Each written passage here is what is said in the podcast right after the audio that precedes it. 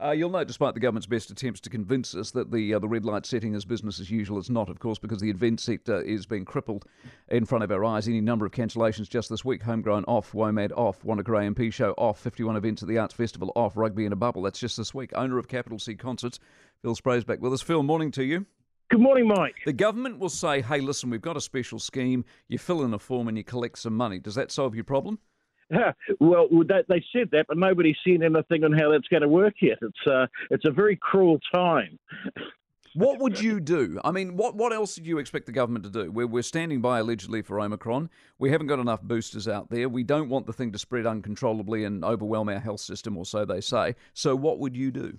Well, if, if you notice how the word cruel I used uh, particularly because uh, with WOMAD and, and homegrown cancelled, yet last night you could turn on your TV, watch the Brit Awards at O2 with no social distancing, no masks, it, no fist bumps. Everybody was hugging. It was like nothing had changed. Yeah. Um, it's very cruel. So that's where we need to be. And I think we have to, as I said, and, and which is said multiple times by people on your show, we have to get over this. We've got to learn that it's it's it's coming We've got to. It's going to be like the flu. We need to get over it, and it's not going to be an instant solution, unfortunately.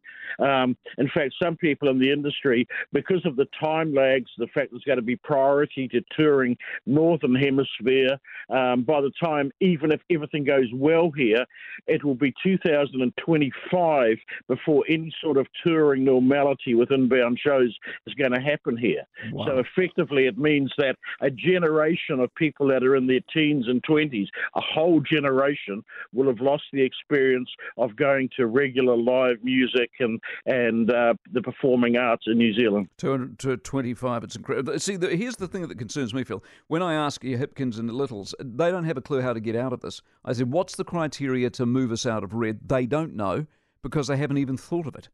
No, they don't. And, and unfortunately, there's people like myself and others in the industry that even at the earlier stages in the um, in the pandemic, we'd we'd actually written to the government, to the Prime Minister's office, etc., saying, well, here's here's a way from our industry perspective that we can keep some of these things, like in the arts and performance, alive. Um, there, yes, go through all the man and all the protections and whatever. Did we get an answer? No. All we got was some a, a pathetic attempt at vote by uh, by supporting and underwriting some summer concerts that never happened. Yeah. Um, you know, it was just sad. It was a stitch up, is what it was. Phil, good to have you on the program as always. Phil Sprey, owner of Capital C Concerts.